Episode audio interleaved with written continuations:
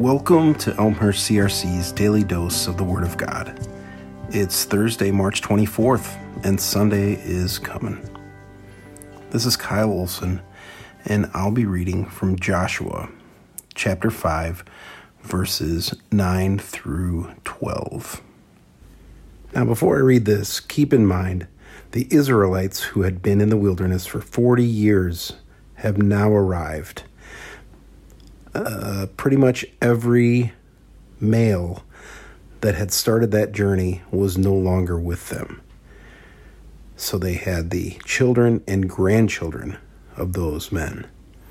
And so, what did they do? They had to circumcise everyone. So many. And then they had to rest while they were healing up.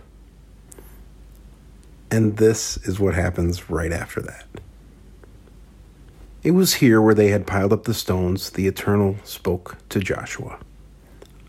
The Eternal One says, On this day I have rolled away from you the shame of Egypt.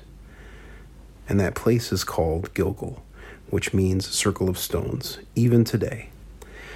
While the Israelites were encamped at Gilgal on the desert plain east of Jericho, they celebrated their first Passover on the evening of the 14th of the month in the land the Lord promised them. And the next day they ate some produce of the land, roasted grain, and flatbread. Beginning after that Passover, the Israelites were no longer fed with manna as they were in the desert. From that day they ate from the new land. The manna ceased. From then on, they ate only the crops of the land of Canaan. Let's pray. Lord, thank you for your word. Thank you for your promises. And thank you that you come through on your promises.